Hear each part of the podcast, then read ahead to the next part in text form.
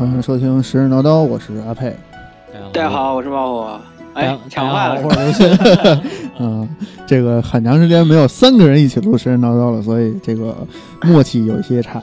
对，我这还是个弹幕啊。嗯，然后这个今天一上来放了这么抒情的音乐，所以我们今天要跟猫火老师一起跟大家讲一讲古风音乐。 古风音乐又没对上哦哦，聊古剑奇谭呀，哦聊古风音乐啊， 完蛋了，完嗯蛋了，完蛋了，聊一些乐器知知识什么的啊。这他妈的，这录之前怎么没过稿啊 是吧？呃，并不是，但我并不见听到，并听不到是什么音乐。是的啊，但就是我，那我给你解释一下吧，为什么放《鬼剑奇谭》的音乐呢？因为《鬼剑奇谭三》啊，我给大家剧透一下啊，那个没玩没玩这游戏，现您在三真的要剧透吗？就没有剧透不剧透的你事可以儿放到最后再剧透。不不不，三的剧透是这样，大家听完我们这期节目，嗯你就不想玩这游戏了，啊啊所以我这个剧透就是就就结束啊。啊因为这个原因呢，就是说三呃，《鬼剑奇谭三》讲的是皇帝啊时期的故事，嗯包括、啊，是吗？对对对，包括那个我们之前节目里头也说的这个轩辕丘，呃，嗯还有这个有有熊氏，嗯嗯嗯还嗯有那个罗祖吧，咱嗯们说过吗？嗯，叫应该叫呃雷雷祖那。个叫雷雷祖祖，对对，嗯，然后包括这些东西，在《古剑奇谭三》里边儿都有涉猎，但他呢讲的是，呃，这雷祖什么的，这些都是远古史啊，啊远古史对，然后呃那个那个再再他他再把这个作为一个游戏里的历史时期，然后呢放放在这个放在这儿讲，放在这儿聊，嗯呃，再给你讲一个呃现实的，就是当时那个处处在的那个时代的故事啊，嗯嗯啊呃对，呃那是不是有点像前段时间那个那个那个神武幻想有点那个是吧感觉，有点那感觉，对啊？啊，但是《神武幻想》它呃其实它是讲一个当时的那个事儿嘛，啊，嗯对，这啊，对对对，就是给给你他弄得们更早一点，嗯毕竟是一家子的嘛。对，都是往前啊是一家子。那个哦那个游戏通关以后，最后最后卡斯出来到最最最最最后的时候，上面写了一句话，感谢九凤呃那个什么什么什么公司的支持，啊，对这，还是有参与的。呃有没有嗯是具体有没有提供了一些什么古代神话故事之间的一些他架们构的一些他们那有个可能烛龙跟那个九凤那个关系就跟 Take Two 旗下一个做二 K 的，一个一个 R 星似的，啊啊对， 一个二 K 一个 R 星似的。哎，说烛烛龙其实也是个神话人物，啊，烛龙是啊，嗯对，烛九阴，对啊。行，那咱那个有可能这期会会涉及到一些关于跟游戏里有关的，对对嗯对嗯对。然后这做一个些最近《结古剑合三》还挺火的，好像好多人都在夸他。哎，我们已但经是骂完了啊，对，但是我听你的口气，你并不是很喜欢他。啊，我们昨我们不是骂完了《古剑三》了，我们是把整个中国游戏行业都骂了。然后呢，我们现在正在被喷。特别棒，嗯，嗯、我们就继续书接上文吧。嗯哎，上次我提到的皇帝跟那个蚩尤和呃燕地的战争，嗯这几次大战，皇帝确定了他的那个统治地位。嗯嗯，我的意思是我本来想，上期我也说过是讲皇帝史话，嗯，这期呢我准备想纯讲皇帝的，就是神话，神话就是嗯传说故事，但我发现其实并不是很难做，并不是很能做到，嗯，就是就是因为是这么一个情况啊。现在为止，到现在为止，我们谁也没法确定皇帝到底是历史还是神话，嗯，甚至我们确定他到底是，就是我们不能不能确定他到底是不是一个人或者一个薛定谔的姓地，氏，对，薛定谔呃，的地，对对。然后呢，呃，但是早年的历史学家就是，呃，大大约在上世纪左右的，就是中国考古学跟历史地理啊这些，呃，这些学科刚开始发展的这些奠基的大师们，嗯普遍还是认为这个历史时这个时期是是存在的。嗯，是一个历史然后的时期，嗯对对对对对对。然后在这些呃史学家，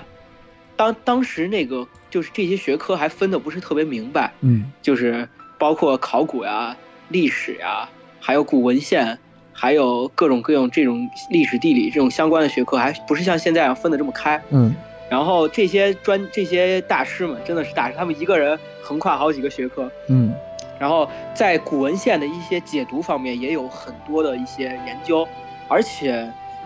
确实是就是颇有成果。就是按照古文献学的一些解释的话，这个这段时期确实是看样子应该是存在的，啊并且在现代的一些考古发掘上，呃，反正之前我在前面的节目也数次提到过嘛，然后就是各种考古发掘，包括最近还有一个新的叫庐山卯，是也也是西北大学跟延安那边的人在主持弄的，哦，然后也是一个最新的关于中华文明探源工程的一个环节吧，就是说在在中华文明诞生之前，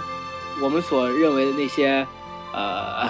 国家吧，啊，应该是可以这么说是国家，嗯，不是很准确，就或者说就介于部落和国家之间的一是个，鲜明啊政治形态，对对对，先民。嗯呃，从现在的部落考古部落啊成果发现呢，我们可以看到，在至少是在商之前的某一个时间尺度上，存在很多就是互相互相影响的文明。嗯现在为止最明了、最清晰的一个就是良渚，我之前也数次提到过，嗯，良渚的玉崇拜文化影响到至今，对我们都有非常大的影响，是这个大家也都知道了。是，啊嗯，所以说在这个基础上呢，呃，哦，对对，我在这稍微说一句，就是上期的节目除了那个呃文献以外，我主要依靠的一一本儿就是研究论著是那个徐旭升先生的，叫嗯就就是那个叫什么来着，中中国古代的中国古史的传说时代。啊就哎之前我也提到过，行但是这本书啊稍微会，这本书是纯古文献学的一个研究。啊，嗯猫猫文，你这个以后咱们就可以卖书了。那么在哪里可以 能可能够买到呢？那么大大家直接搜，直接搜“中国古史的传说时代 ”PDF。啊，卖书了啊，卖书了啊！嗯没有没有没有，就是就是这本书，大家如果说就是有大家对古文献的神话解读嗯比较感兴趣的话，可以尝试去看，但是相对来说还是比较复杂的一本书。嗯嗯，总之，在这个基础上，不管是在古代人的认知，嗯还是现代人的认知，在这个基础上，皇帝神话就皇帝的神话嗯依然是建立在他这个天帝的身份上。啊，就是说，就是说他的神话依然是他成为了天帝之后所发生的某些某些某些事情。嗯对我之前所讲到的皇帝史话是他成为天帝的过程。啊，就虽然说这是我本来想把它作为两部分来讲。嗯就是一部分是神话，一部分是史话。嗯但我发现这两部分似乎还是有关系的，无法分有割开。起有对对对，有起承转合的关系。嗯嗯，总之我们就继续讲吧，嗯，刚好发现故事可以接上。哎，太好了。对，总之皇帝当时不是战胜了蚩尤嘛，嗯相当于平定了南方的叛乱。哎然后平定了这场战争之后呢，他派人做了这么一个曲子，叫《钢骨曲》，钢骨据说有十章，嗯，这个名字都比较威武。嗯呃，第一章叫雷雷震惊，啊第二章叫猛虎派，哎，嗯总之都是这些猛猛这些什什么派么什么猛虎、啊老虎，然后还有什么灵灵魁吼哎之类的这种啊，特别听威着武的名还还字，挺俗气的。嗯哎，我也觉得挺俗 气的， 可以放到现在的那个网游上，啊，对，各种网游上。嗯然后，呃，这种钢鼓呢是一种就是在宴会上专门使用大鼓，啊就是一种礼器，嗯还是相当还是非常威武的。嗯在这个在这场宴会上呢，然后突然就有一个那个，呃，浑身披着马皮的残神，嗯然后降临献上了蚕丝。嗯据说他献上了两种，一种是，就是按照神话故事讲，他献上的是一种是金色，一种是银色的两种蚕丝。嗯，蚕，这个这个字儿念该怎么念？是念蚕吗你？这就蚕蚕丝对，嗯嗯，春蚕到死我不丝知道嘛，我不知道他是因为我不知道他是因为金银，但是主有一个原因就是在金和银在中国那个时期并不是贵金属，啊贵金属是铜，嗯所以说我我怀疑，当然这是我纯我的自己的猜测，嗯就是如果如果大家小时候养过蚕的话，大概也都会知道。蚕结网的时候会结凉，有时候会结黄色的，也有有有普通的，一般都是白的嘛。嗯，但它偶尔有时候会结黄色的，那会不会人它家嗯上献火了上的就是是吧？两种？啊，我不知道是不是因为因为什么，不知道原因是什么，嗯我不知道。所以说他这个呃蚕神献上那个金银两种蚕丝的话，我怀疑会不会就是两种不同的蚕丝。啊也就是如果说如果说我这个随意猜测正确的话，那说明在那个时候肯定对蚕肯定已经开始养了，对对并且有对一定规模了，他对才能有这样的认识。对对，呃，总之这个披着马皮的蚕神是背后有一个很有意思的故事。嗯这个故事呢是有是在《搜神记》里面记载的。哦啊，当然我们都知道《搜神记》的记录的年代比较晚，嗯但是呢，这个故事架构，这个从这个故事结构来看，它是个相当古老的一个神话。哦，嗯，故事相当简单，嗯就是说呢，以前有一个有一个小姑娘，然后她的父亲在一个非常远的地方，就是帮人开垦农田，嗯然后这个小姑娘一个人在家，就非常想念她的父亲。有一天呢，她就跟她的她家里的一匹马说是：“哎呀，你要是能把我的父亲，就是能在我想想我父亲的时候，把他给我搞回来，啊就是把他叫回来的话，我就嫁给你。”其实是小孩自己小小姑娘就是自己的开玩笑的话。嗯结果这个马听了的话呢，一阵狂奔，嗯然后据说一天穿行了就是几百公里，然后到他父亲的这儿，然后然后就是他他父亲当时正在帮人开垦农田嘛，嗯然后看到家里的马突然跑过来了，然后特别急切的那个在原地刨蹄子，然后叫叫唤，嗯然后他那个父亲就想呢，会不会是家里有什么事儿了？嗯于是骑上马，非常就是又就是一天几百里，然后嗯赶回了家里。嗯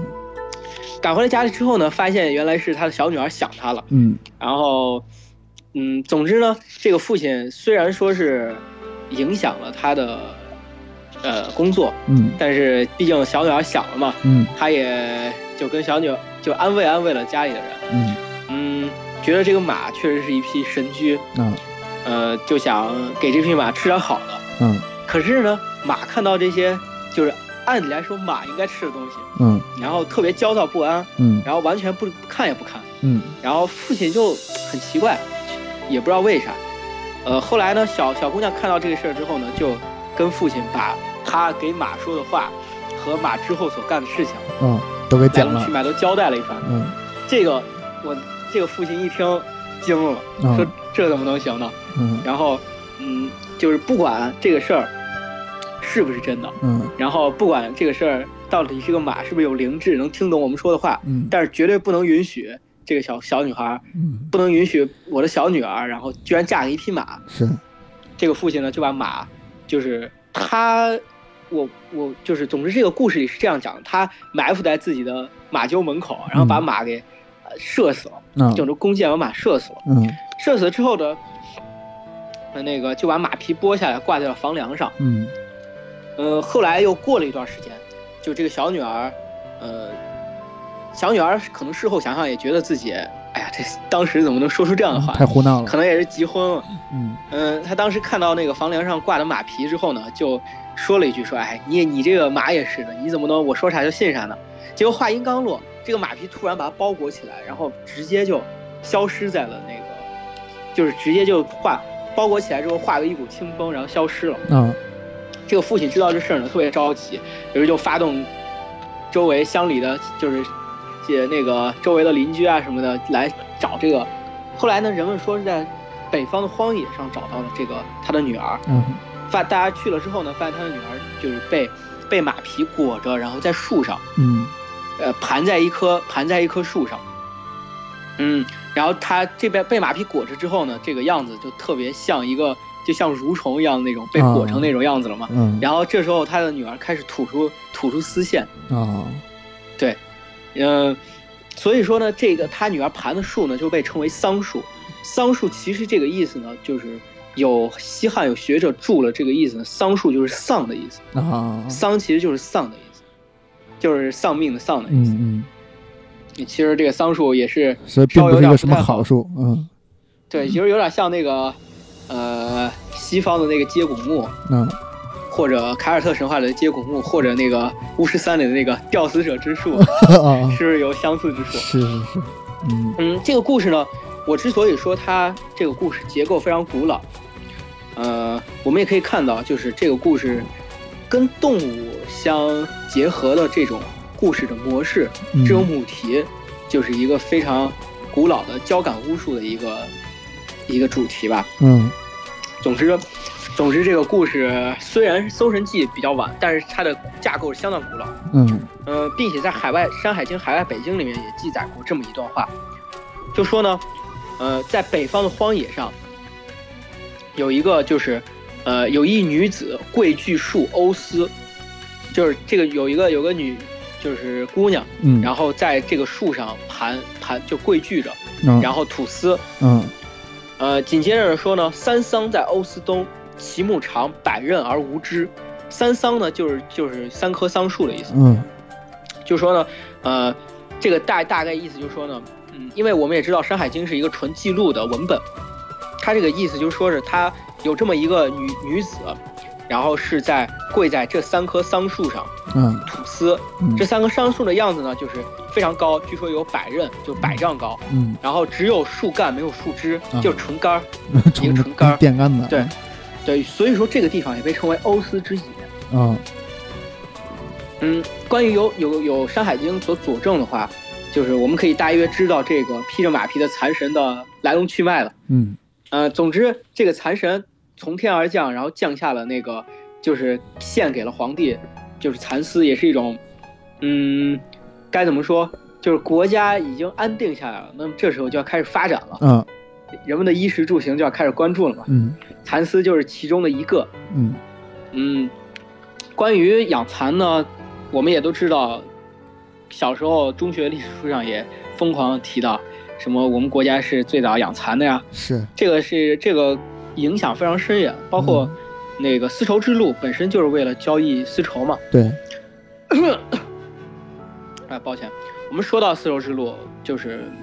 我们也都知道，这既然它叫这个，首先丝绸肯定在里面其中占了很大一部分。嗯嗯，养丝就是蚕丝、缫丝这个东西，嗯确实有非常古老的传统。嗯在皇帝的神话当中呢，皇帝的妻子卢雷祖，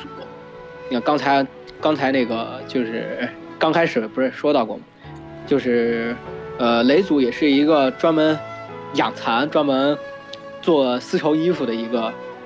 呃神，他可能可以说他是神职，是专门干这个事，是，对裁缝，对，嗯是还真是。嗯，雷祖呢，就是之前，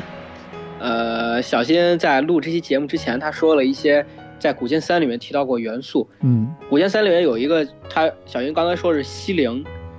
嗯、反正不管是这个他是怎么说的啊，游戏里说的，我具体不是很清楚。总之就是，嗯，雷祖这个呢，他就是西陵市的人，啊就是西陵这一个市部落的一个人。是，呃，但是关于西陵的记载也就这一句了，具体的再更多的没有了。嗯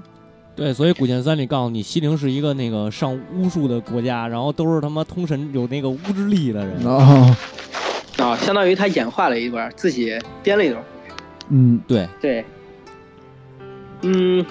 总之，在平定了所有的这些这些呃叛乱之后，皇帝就要开始发展自己的国家了。嗯嗯，关于皇帝的记载有很多很多的，就是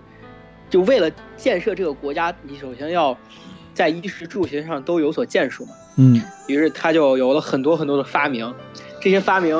我先给大家讲讲，之后再给大家详细的说。嗯比如说《太平御览》里面记载呢，说皇帝造车，所以它叫轩辕氏。啊它之所以叫轩辕，嗯轩和辕其实都是车的部件。嗯呃，在古汉语里，所以说皇帝造车，它叫轩辕。嗯《世本作篇》里面的说呢，皇帝做冕冠，就皇帝造了那个帽子，就是冕或者说冠吧，更高级的，因为你知道大家都知道，古代的人是通过帽子是非常就是在古代，不身管份是在象征中外，嗯不管是在东西，都是一个非常重要的身份象征。嗯，身份的象征，嗯然后《古史考》里面提到过呢，皇帝始作辅辅赠，呃，辅就是那个破釜沉舟的那个釜，嗯然后呃，这个呃，另外一个东西呢，就是这这这字儿其实念眼，哎我刚嗯才一时半会儿那啥 了，突然念白字儿了，短路了，对啊、对，短路了。这个嗯眼呢，眼大概是一种什么东西呢？我稍微解释一下，就是嗯它是一个呃，把三角就是一个我们我们吃小火锅的时候，不知道用那种酒精炉，不知道大家知道吗。哦它不是以酒精炉一个炉子，然后上面架了一个东西，然后底下烧酒精来把上面的东西加热嘛。是，呃，这个眼呢，大概就是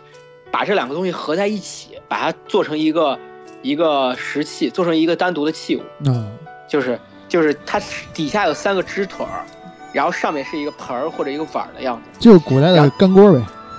哎，差不多差不多，嗯总之就是这个古代的干锅。嗯嗯，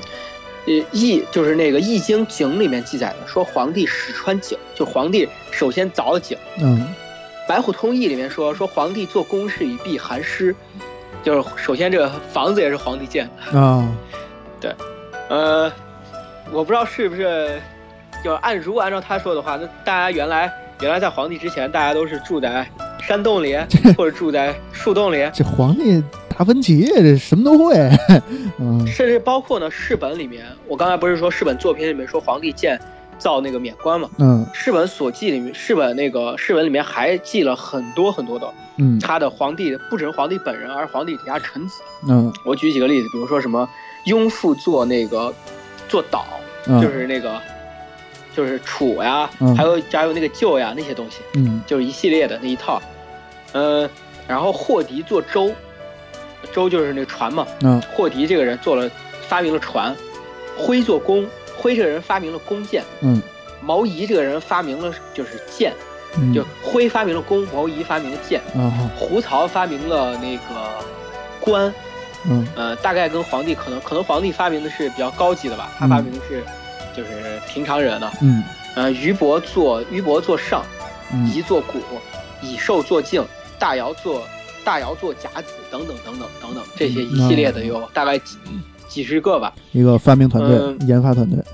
对研发团队，我嗯我我在这儿稍微解释解释，我们可我们想想就觉得不可能，对不对？对，就是用用小猴哥想想的不可能，这这个显然是后人所意会的嗯，里面绝大部分都是后人所意会的。嗯比如说，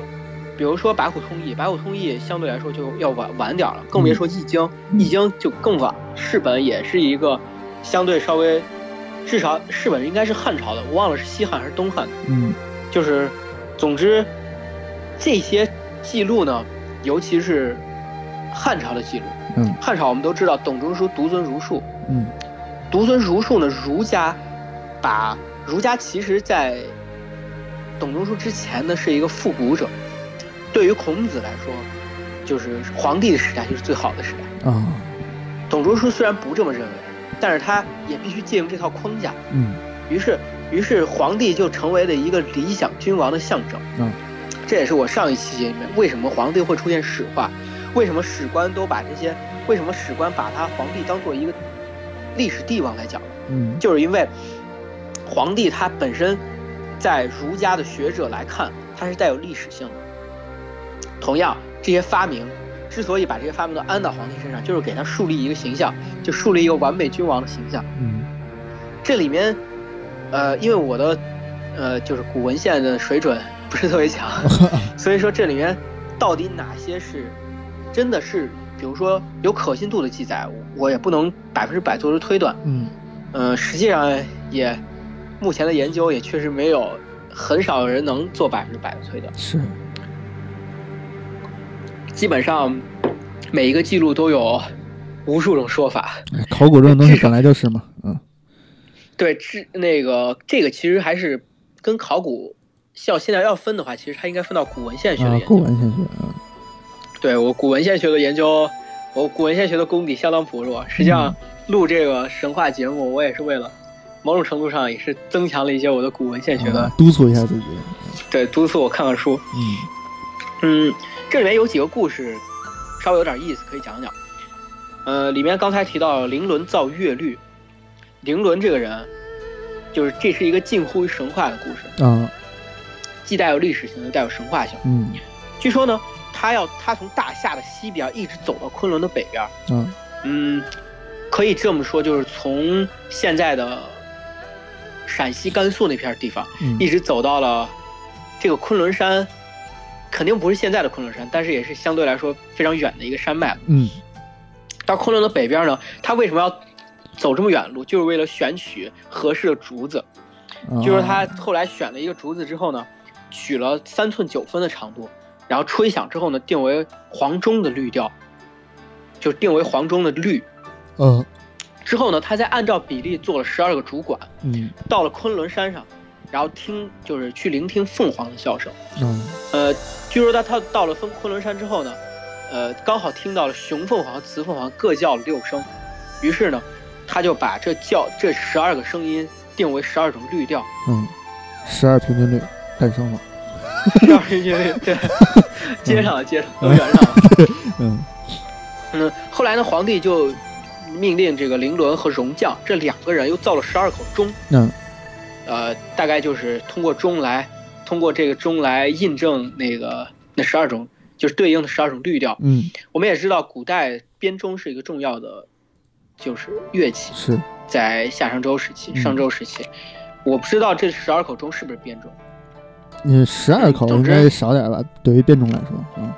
对，那倒也是，嗯，嗯，但是也编钟也有大有小，那是也咱们说也也有可能曾侯乙，啊对，曾侯乙的那套编钟是相当高级的一套，啊，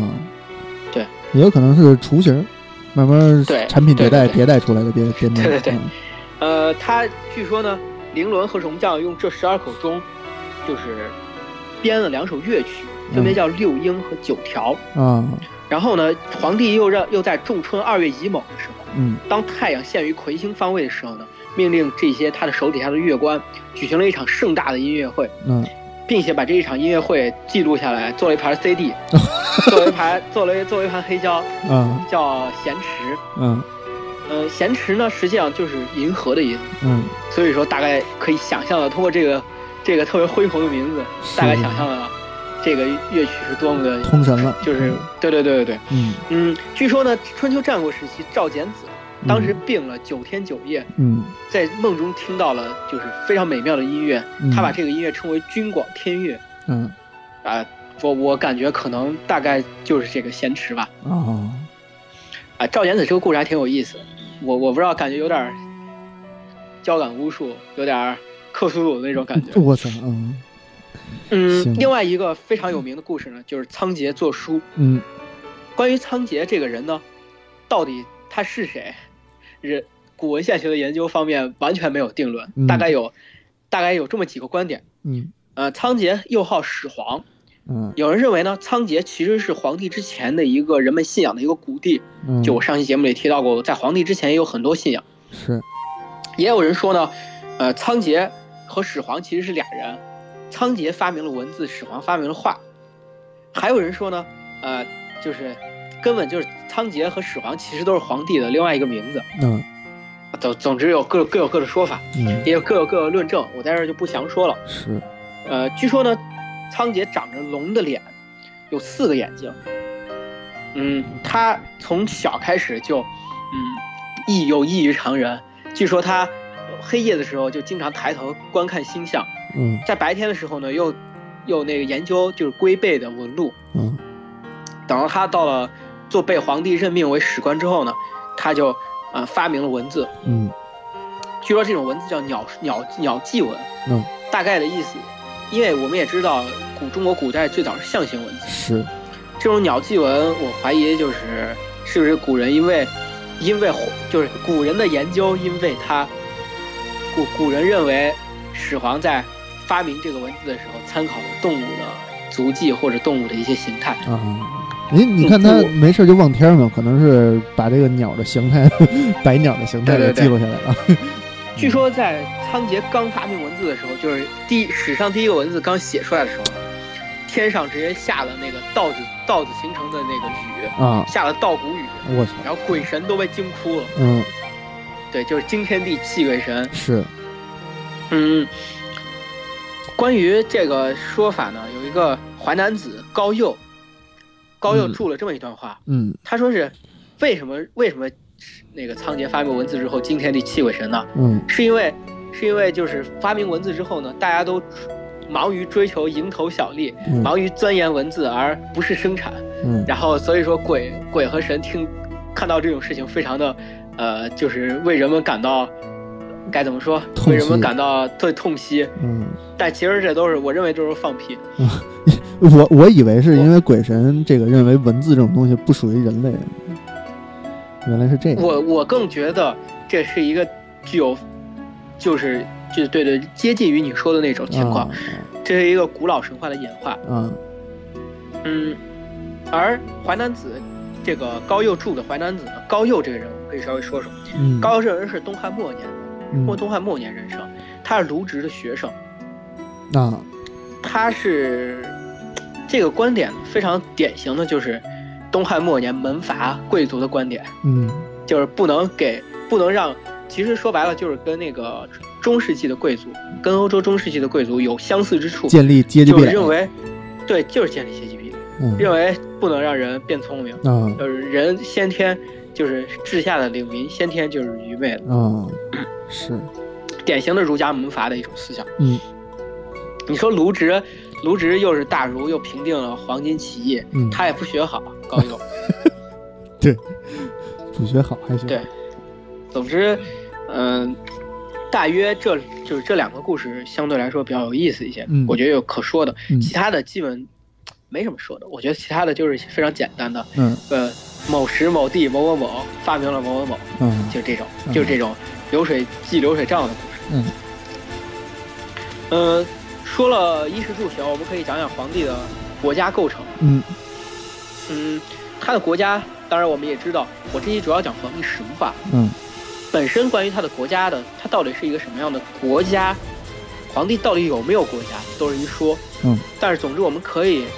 就说他，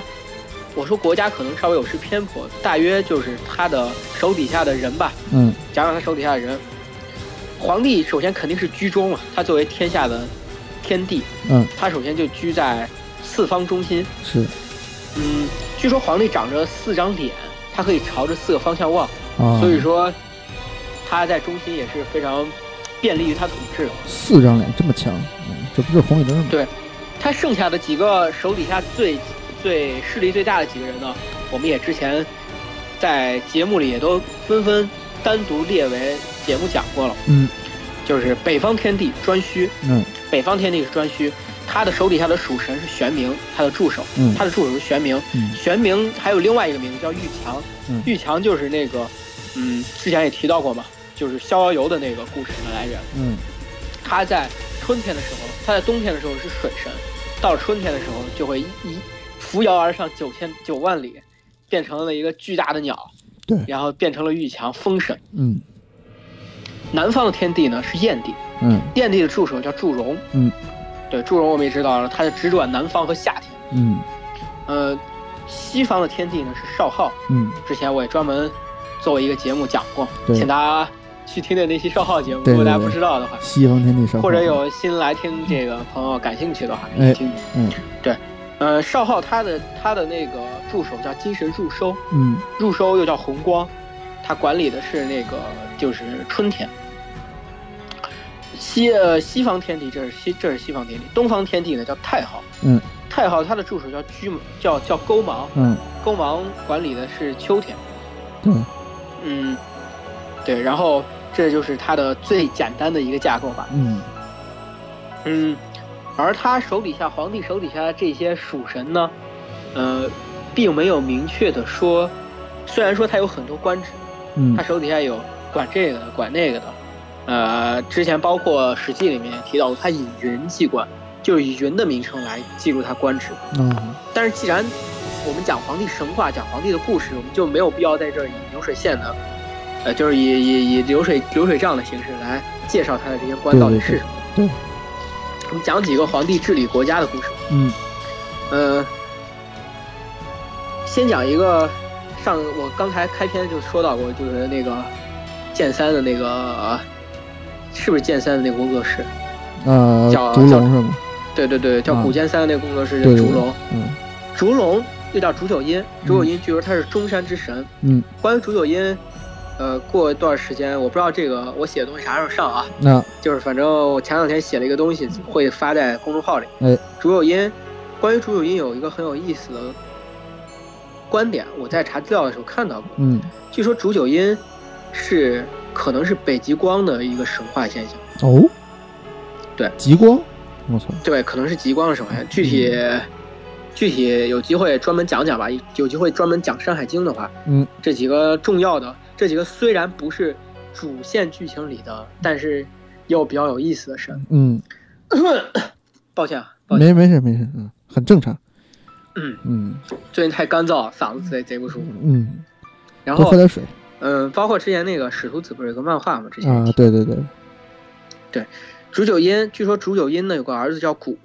嗯他也是就是跟竹九阴一样是就是龙身人头，嗯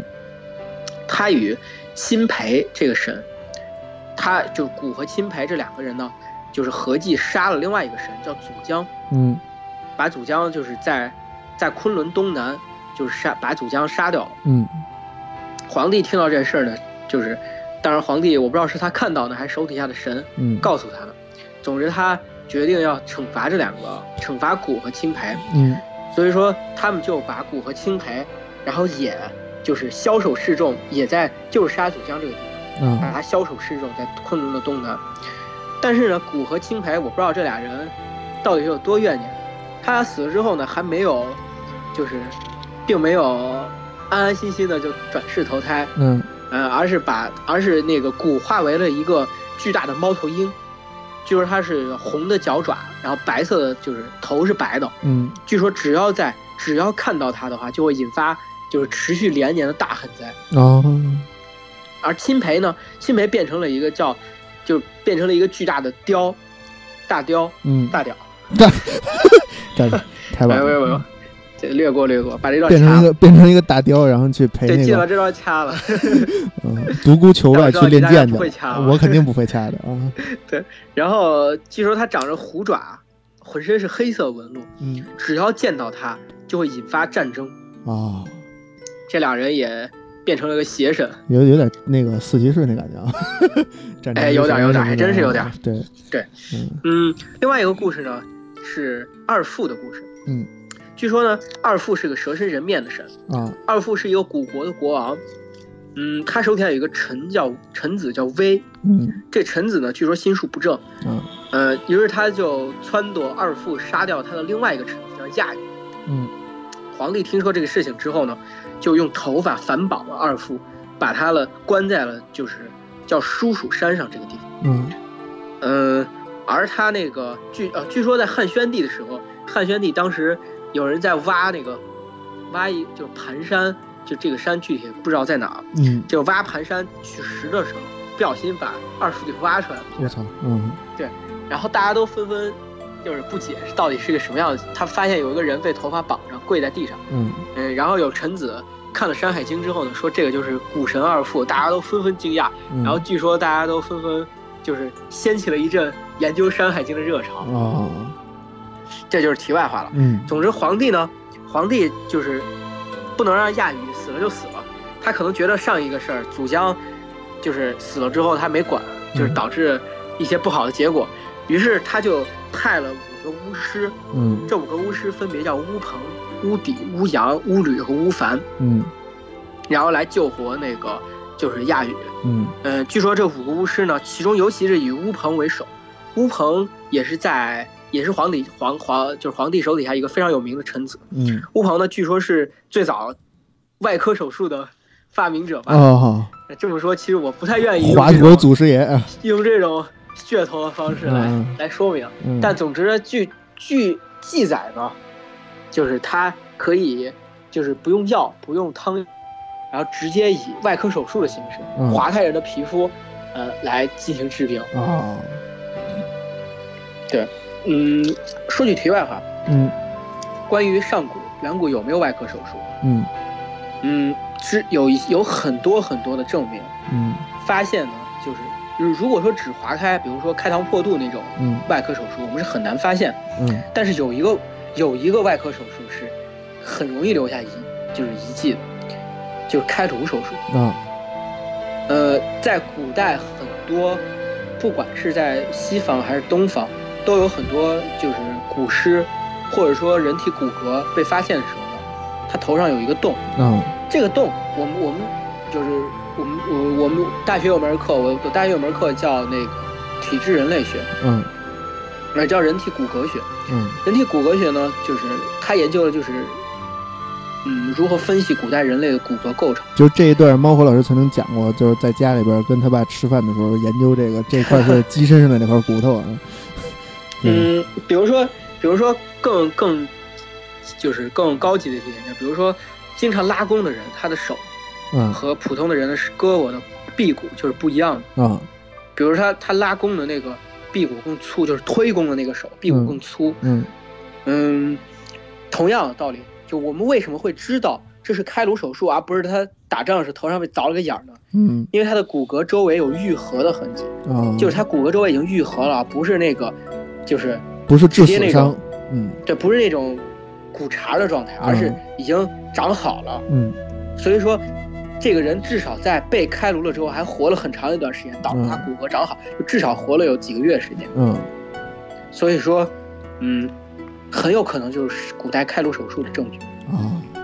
这个证据非常多，大家随便搜一搜都嗯能搜得到啊，说不定是古代脑后插管啊，也说嗯，不定。也也也有可能，也有可能，嗯，对对对赛博朋克是吧？对，嗯，总之呢，就是派以乌盆为首这五个巫师把亚羽给救活了。后来亚羽为了报答，有有两种说法，嗯亚羽为了报答皇帝的恩情，他自己跳入了弱水当中，嗯，然后来吞吃胆敢于进犯夏都，就我之前也提到过进犯夏都的那个人。变成了一守护神，嗯，对。但是另外一种说法呢，之后的大禹篇里面我们还会再提到，嗯就是大禹有一个功绩，就是射杀了那个亚禹。嗯呃，在在大禹的故事来看呢，亚禹又被称为邪，显然是被作为一个邪神来看待。嗯所以说，嗯，我我我不知道，啊我在此提出一种毫无根据的猜想。我们都知道，儒家把上古描绘为一个，包括道家把上古描绘为一个志士，嗯一个完美的社会。嗯上古的社会呢，是靠禅让制来嗯，来解决继承、来解决统治者的问题的。是但真的是这样吗？真的是禅让制吗？啊，为什么就是舒仪、伯奇会自己断发纹身跑到南方去？嗯这到底是不是真的发配？我用一种阴谋论的想法来想这件事情呢。是的，那亚羽这个故事呢，他到底是作为一个战败者的形象嗯而被化为邪嗯神，还是这个故事有两种不同的解释嗯？这个故事有两种不同的走向，嗯，我觉得好像都很都有一定的道就理。是不要把先民们想的那么淳朴，嗯也实际上确实是有一定的研究的。嗯嗯，西北大学的钱耀鹏老师嗯，也是我大学老师，嗯他给我们上课的时候提到过相关的一些研究，嗯就说是很有可能这只是春秋笔法啊的一种，春秋笔法的一种吧。是但是具体那个钱耀鹏老师也没有多谈，嗯我我也没有专门去找相对应的资料，啊，我只能说有有这个可能吧。以后因为它是一个以后谈到很违反价值观的一个这个说法，对，以后谈到那个春秋战国时期的诸子百家的思想的时候，嗯我可以专门的说，诸子百家思想非常有意思。嗯最近看了一些文本，看了一些东西，确实提到过，是不是就感觉到很有意思，可以讲好多东西。影响到了你的三观？先放着吧，而且而且很快应该会讲了，因为神话。我们要，我们都知道，徐旭升先生嗯在中国古史的传承时代里面，把神话分成了三种，啊三个或者说可靠度吧，嗯 按照三个，比如最可靠、次可靠或者不可靠。啊啊对，最可靠的显然就是那些上古的典籍，嗯嗯就比如说现，当然不是现在的出书纪年，是远古的出书纪年，嗯比如说大代礼记，嗯，大代礼记可能就是我在这儿不举例了，就是说是至少是在夏商夏商左右的，就是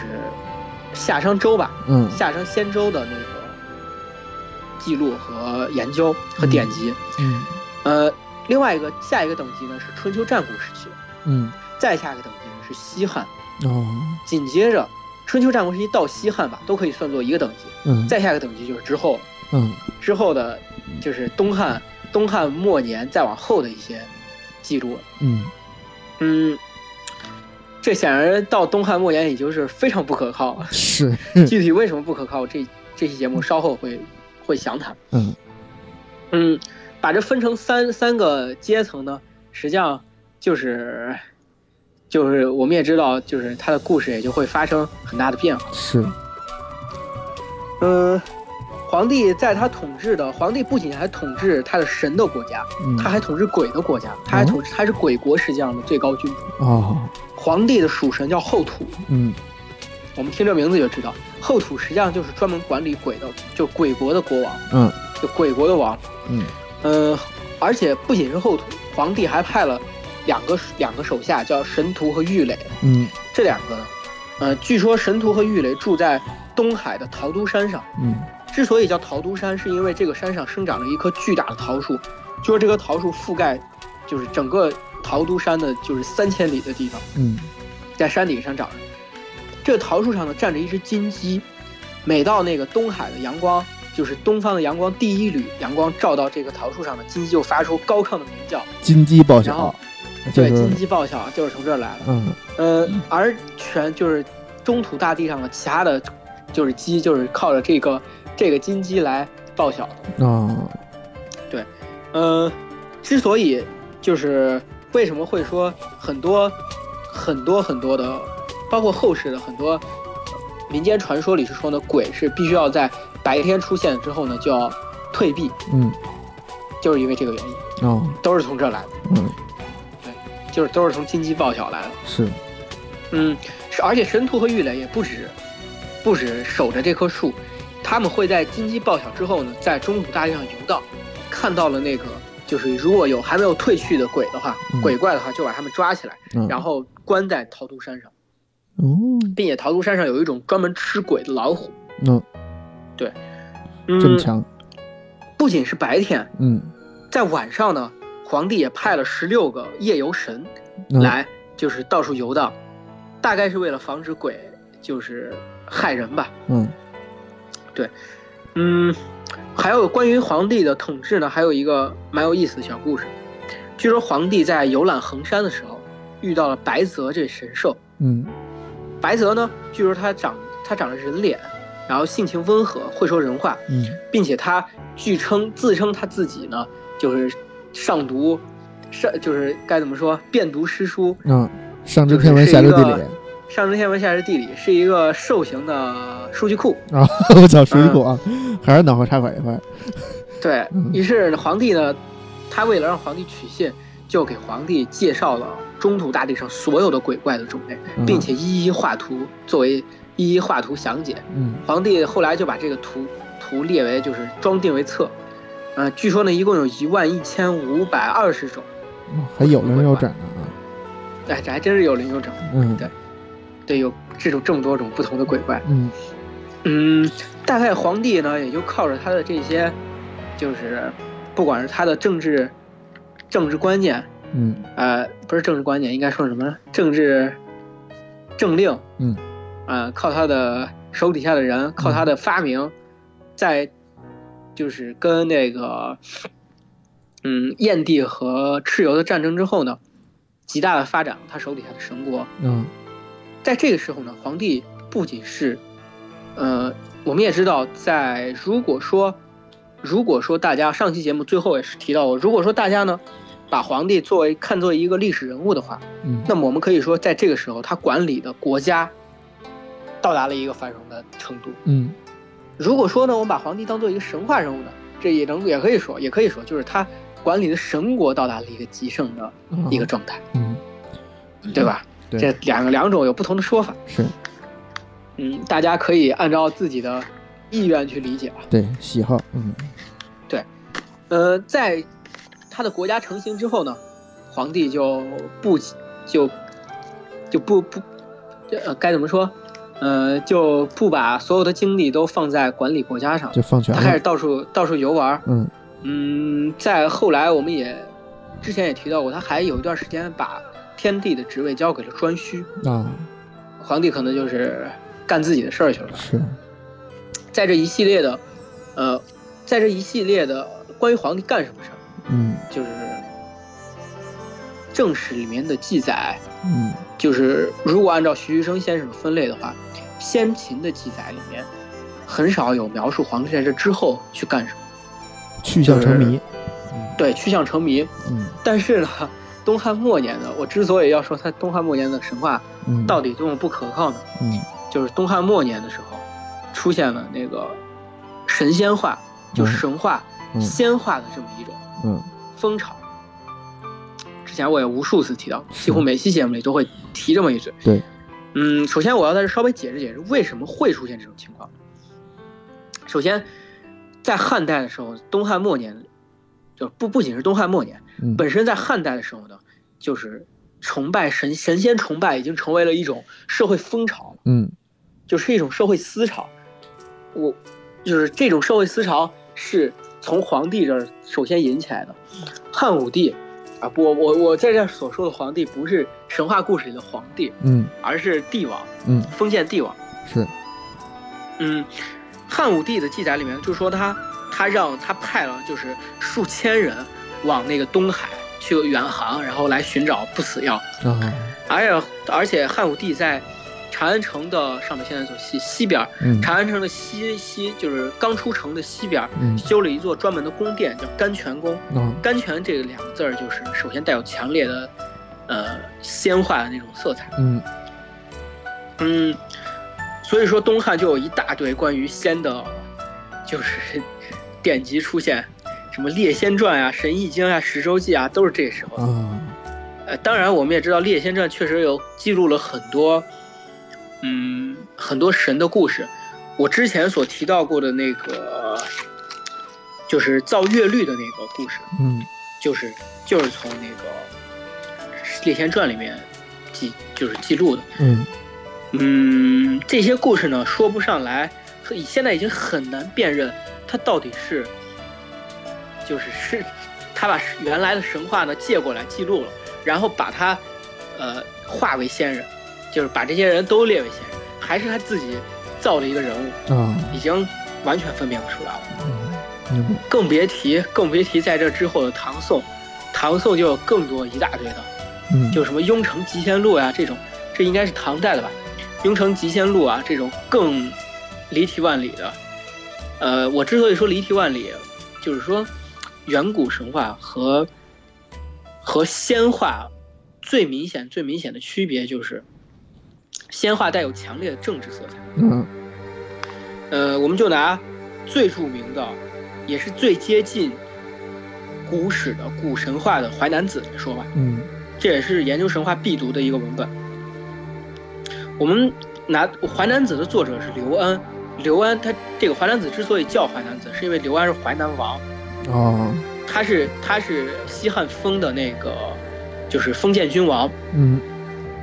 刘安这个人呢，他就是一个笃信神仙道术的一个人。嗯，在《史记》应该是《史记》里面记载的，就是他倾一国之尊下道术之师，就是他倾全国之力来结交道士。呃，据说他呢还找了那个就是呃各种有名的道士来练成长生不老丸。他吃了之后呢，不仅他升就得道成仙了，而他家里的狗养的鸡狗也得道成仙。啊，一人得道，鸡犬升天，对，这就是鸡犬升天的这个故事来源。嗯嗯但是我们回来用历史的角度来看刘安这个人，嗯刘安这个人是一个典型的封建君主，嗯呃，用比较进步的话来说呢，他就是封建落后势力的代表。啊，是，我们也知道，在就是秦始皇统一天下，嗯就是为了治治国为宪，嗯就是为了加强中央集权。嗯在秦始皇开始到西汉王莽结束的这段时间呢，就是是一个中国中央集权成立的一个过程。嗯在王莽之后，中国中央集权就彻底成立了。嗯在这之后，它也就不是一个需要去强调的。嗯，按照考古来说呢，考古汉朝的墓葬都分内藏和外藏，内藏制度和外藏制度，实际就是为了模仿这种中央集权来强调它。嗯但是呢，到了东汉之后呢，这个外藏就慢慢变得变了样子，就跟以前不一样了。其实就是大家不把这当回事儿，于嗯是就开始，于是就开始敷衍对待。之后呢，慢慢他也就大家就忘了是什么意思了。几百年过去之后。嗯嗯，啊，我们话说回来，嗯就是西汉的时候呢，我们也都知道，董仲舒独尊儒术就是为了加强中央集权，嗯并且就是推恩令用来削藩，这都是咱们中学都会学到的。而刘安呢，就是一个反对削藩的一个旗帜人物，啊，所以说在这个时期，某种程度上来说，刘安做淮南子，把皇帝的这些事迹，把皇帝跟先人结交的这个事迹，实际上是一种表达政治立场的一种哦，行为。对，嗯、关于皇帝的这个仙话呢，有几个稍微比较有意思的故事，稍微说说，哎，就是，呃，皇帝和广成子的故事。嗯嗯、据说广成子呢，在就是仙山上问道，呃皇帝去就是去跟广成子交流这个修道的事情，交流来交流去，俩人也没有达成共识。广成子呢，后来就说说你别看我现在这长这样，我我可是活了一千二百年了。于是皇帝听了这个事之后呢，纳头 便拜，说哎呀，您真是一个道术有成的人物啊！嗯，我老们听神这仙故事就，我们听这故事也就知道，这显然是后世附会的。是，后来呢，据说皇帝要上上元丘这个山上去采采药来炼炼那个仙丹，嗯但是山上多蛇，就是多各种就是虫蛇猛兽，嗯该怎么办呢？于是广成子就给皇帝推荐，说是你佩戴雄黄啊就可以避避那避开那个虫蛇虫了。嗯嗯，这也就是雄黄为什么要喝雄，就各种喝雄黄酒来着。这个个来源听着有点像童话故事，都不算神话故事了。对，实际上就是嗯包括我之前上就是概览里提到的宁风子，嗯就是入火自烧嘛，啊就是他据说可以成火，然后把自己点了之后就成仙了。啊嗯、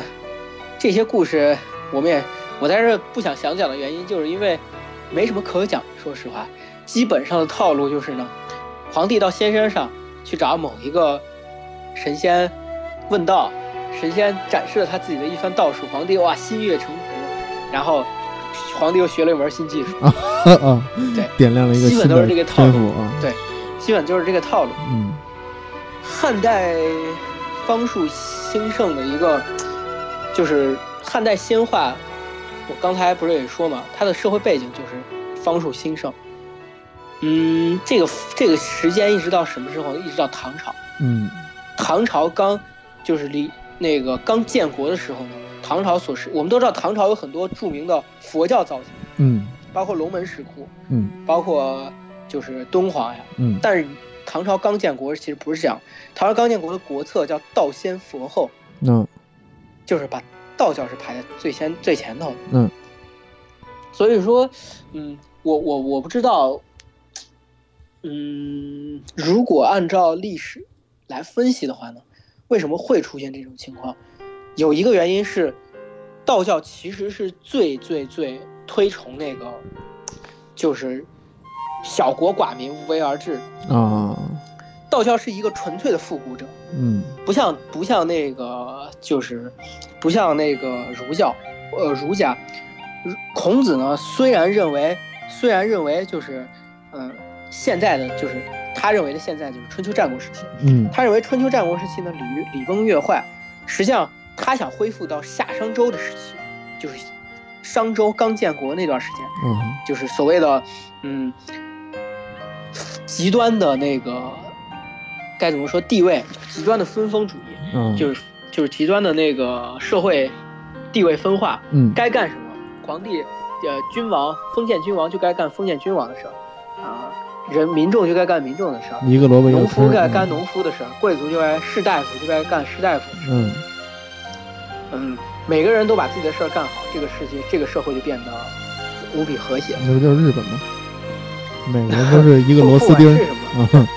但是呢，老子就更加极端了。嗯，老子就老子说，老子认为国家这个概念就是错误。就不应该有。小国寡民嘛，嗯我们直接就把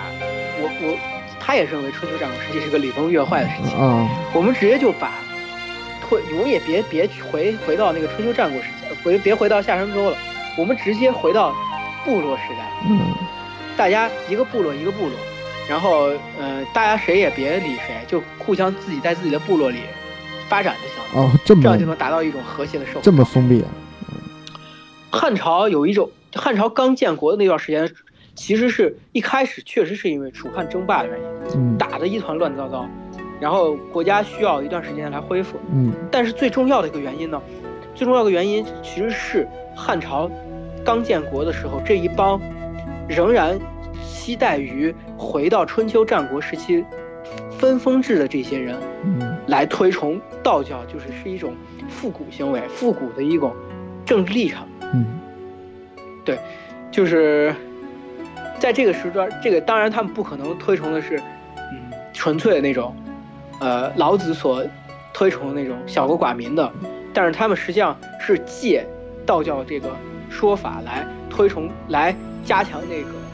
就是封建封建的权利。嗯嗯，我们也知道，呃，秦始皇统一了六国之后，他是把那个分封给取消了的，就是没有他手底下再没有王，嗯，就是皇帝就是这个国家唯一的统治者。就中央集权嘛。我不会说嗯对，不会说你的附庸的附庸还不是我的附庸了。嗯嗯但是到了刘邦，刘邦这个他建国是借助了很大一度，他的很大势力是就是他能成功，其实是借助借助了很多豪强跟贵族的帮助。啊，他在建国之初，并他不没是有一个办农民法起义啊。他没有办法。对，就是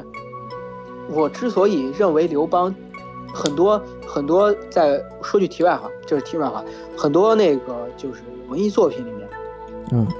把刘邦作为一个小人来看待，嗯而把西楚霸王作为一个，因为大家都有历史浪漫感，嗯，是因为是，西楚霸王是一个本身具有失败者的一种对对对，浪漫感。嗯但是幸好，真的是幸好，嗯项羽没夺权嗯，真的项羽赢了，这就回到春秋战国时期了。这个秦始皇所做的，秦始皇以来所做的两百年努力就白费了， 嗯没有两百年，几十年吧，嗯不到一百年。嗯就总之就是，就是从秦国开始的建立这一套，就是中国就很难再建立中央集权了，啊，所以甚至你有可能对发展成，甚至有可能发展成就是西欧的那个样子，现在西欧的样子。现在变成了一个变变，现在中国变成了一个另一个欧盟了，亚盟。对，对对对，嗯，这是题外话。话说回来，话说回来，他刘邦建国的时候，虽然不是像，呃，项羽一样，因为项羽纯粹就是一个贵族。嗯刘邦虽然不是贵族，但是他肯定借助了很多这种贵族的力量。嗯所以说他在建国之初封了很多王的，嗯，封了这些王呢，其实是他迫不得已的。嗯之所以他为啥为啥后来收权把韩信啊、把荆布啊这些人都给搞死了，嗯，就是他封的这些王是迫不得已的，因为他要表达一种态度，嗯就是表达一种，就是我哎，我要回到那个春秋战国时期，嗯大家就是贵族有相当大权力的一种嗯嗯，社会的状态，嗯，他要表达这样一个态度，就是许以那个重利嘛，所以人才跟着你对干对的对。嗯嗯，实际上到了汉朝呢，道家和儒家都发生了巨大的理论进步，啊也不能说理论进步，理论的改变，嗯理论的进化，应该怎该怎么说？嗯总之就是变了，跟以前不一样了。嗯儒家我们也知道，董仲舒为了加强中央集权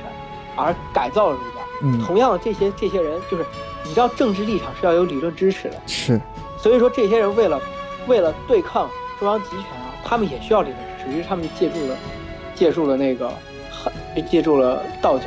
但是道教有一个，之所以他们为什么要借助道教，这反过来又是有原因的，因为道教所宣扬的长生不老，在民间有极大的就是这个极影大的响力生。嗯影响力，嗯并且是在甚至皇帝都难以拒绝这种诱惑力，就是我能够长生不老的诱惑力。嗯所以说，所以说皇帝某种程度上，皇帝是反而推动了道教在全国的流行，嗯而全国流行又促进了这些贵族把它作为一个理论武器来支持自己的保守政治态度。所以真正看得明白的是，其实是这些贵族。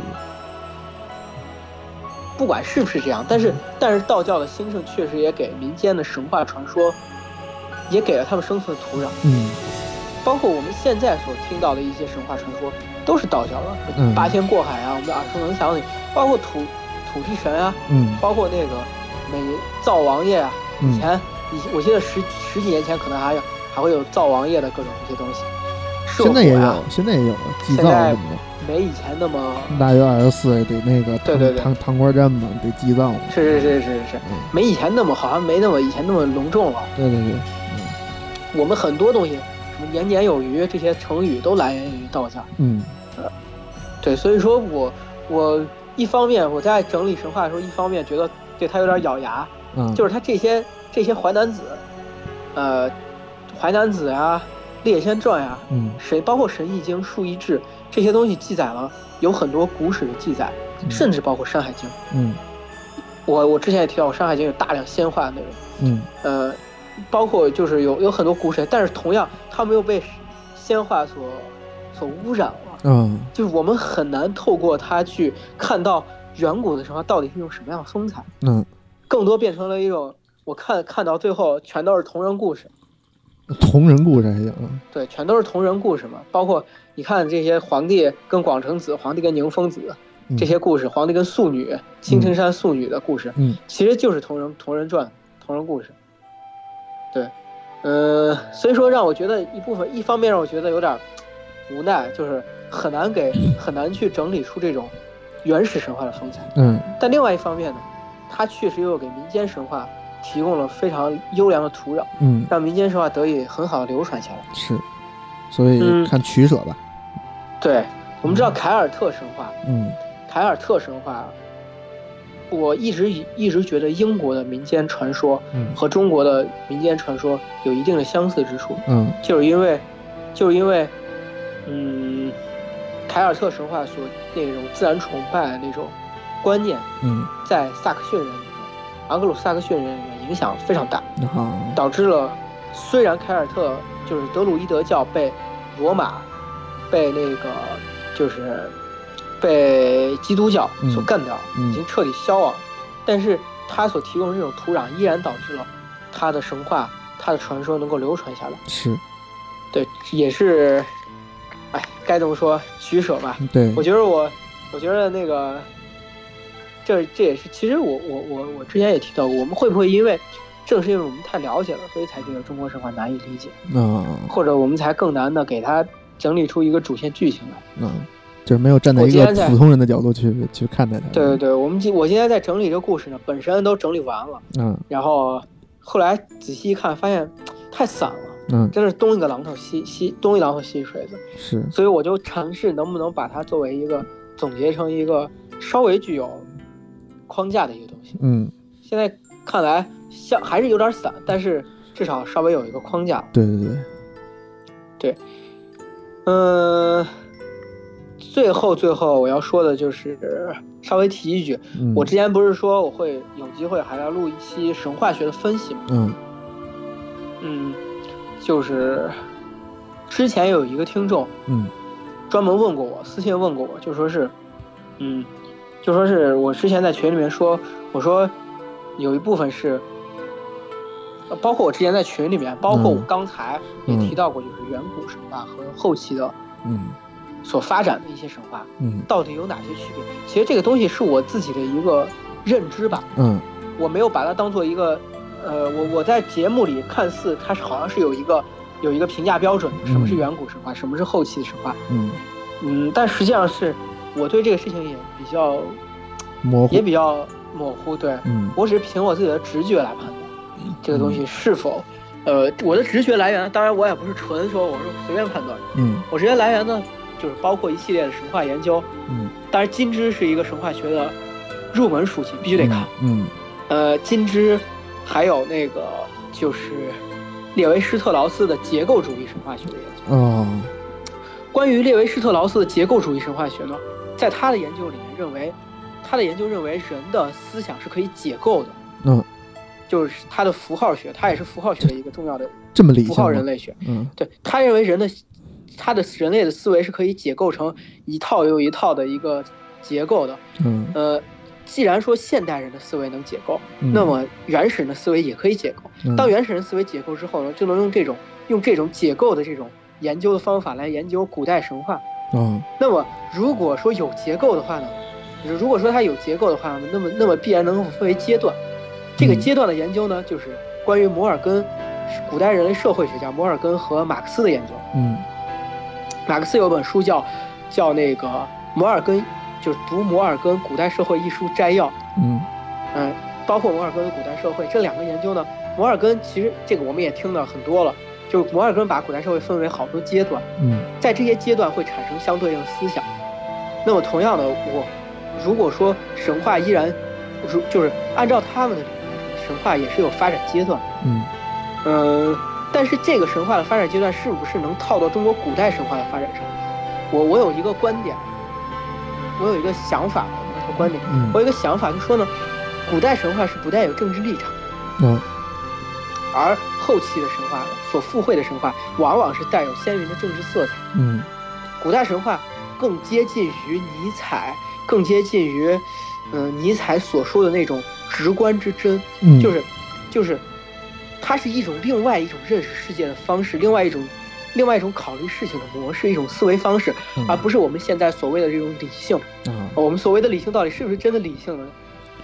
哇，这就到了哲学的地呃对，方这就了。这这这个是还有另说。嗯总之就是，尼采认为呢，神话，神话是一种另外一种认识世界的方式，嗯，就是就是不像不是我们现在所认识世界的这方式真正的形而上不的是科学是吧？真正对的，没它有就是没就有是地基的一个东西看你就你还是用现在的想法来解释，啊。你需要是用另是外一套观点来解释这个，啊，就是这这就是我这是之所以它难理解的地方，就是这个因为有有点像猜外星人似的，这个外星人到底存不存在呢？你不应该用一个人类的这这个角度去去去去考虑，你应该站在一个古人的视角包括去。福柯，包括荣格的一些心理学分析，嗯、就是，总之这个在我在这儿也不详说了，嗯，这个理解起来过于复杂，我也我的组织语言的能力也不是很能就是让大家理解的明你要很明白，先把自己假设成一个古代人，但是假设这种事儿呢，就是又是一个很现代的一个方式，就是 对很很很难那什么。就是就是你你需要这是另外一套看待世界的方式嗯，嗯所以说，我认为，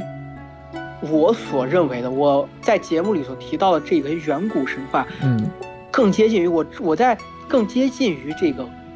这个状态，嗯啊但是呢，并不全是，是因为为了节目效果，我是进行了很多加工的，嗯嗯，包括袁科先生的研究，大概大概。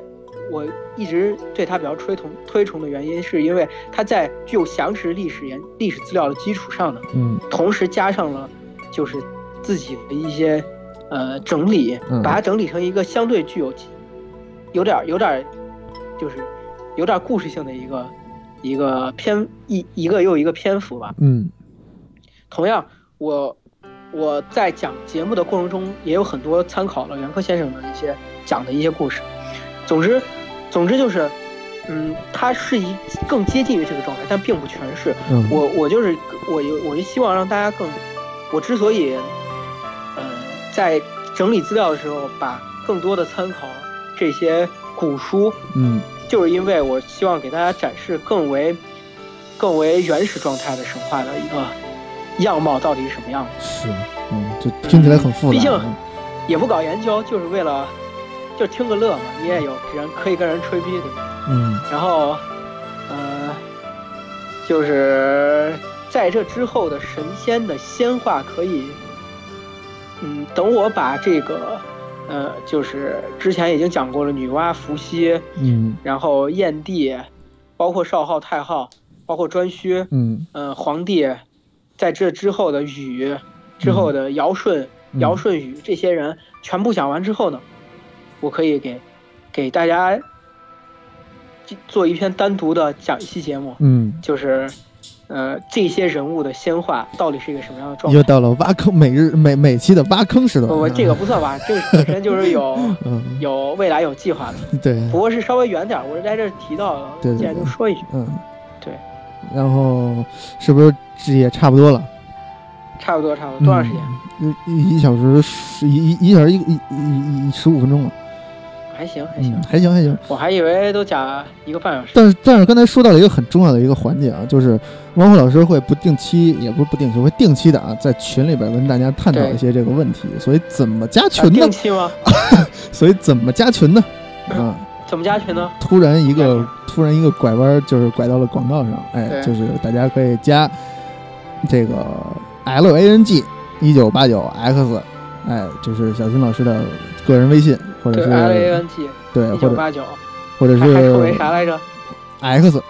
哦嗯，X，或者是佩佩的全拼二九幺四四九，这是我的个人微信啊。通常加我的万呢一都是万男一人有外国人不不认识拼音怎么办？啊，那就是 P E I P E I。不是， 关键是他既然能听得懂中文，他就应该能认识拼音啊，啊对有道理，吧？有道理。佩佩二九幺四四九，呃，通常加加小新老师的呢都是女女女女听众，加我呢都是男听众，这个是一个谜，我也不知道为什么。啊，是吗？嗯，这个可群能你里比较群里边男的性欢迎。 群里边的女听众都是小新老师拉进来的哈、我很伤心啊。对你就是那个那个，可能都是哥哥们 啊嗯 比较喜欢你。阿阿尼克什么的惊了他，啊，行吧，啊，然都后是那种大爽是吧？胸贵， 对哇嗯，然后都是肌肉胸贵啊，加我。然后如果你不是肌肉胸贵的话，你就加小袁老师啊，小袁老师喜欢那种弱弱瘦。什么玩意儿都是。嗯我喜欢长腿一姐， 对对，然后我们这个加我们微信，我们会把你们拉进微信群长。腿一姐也可以加我，嗨，只要是行了，歇菜吧，你已经你已经他对妈我的们还有那个最近要不要说说微信公众号？呃，对，微信公众号，微信公众号现在是目前处于一个恢正在筹备恢复更新的阶段啊，这个我对有对几对篇基稿啊，对对，大家已经在努对力对这个什么了，嗯，对，我们也找了新的，啊，我们找了新的这个和这个这个运营人员，但是这个新的运营人员貌似也不太靠谱， 回头看看新吧。的运营人员最近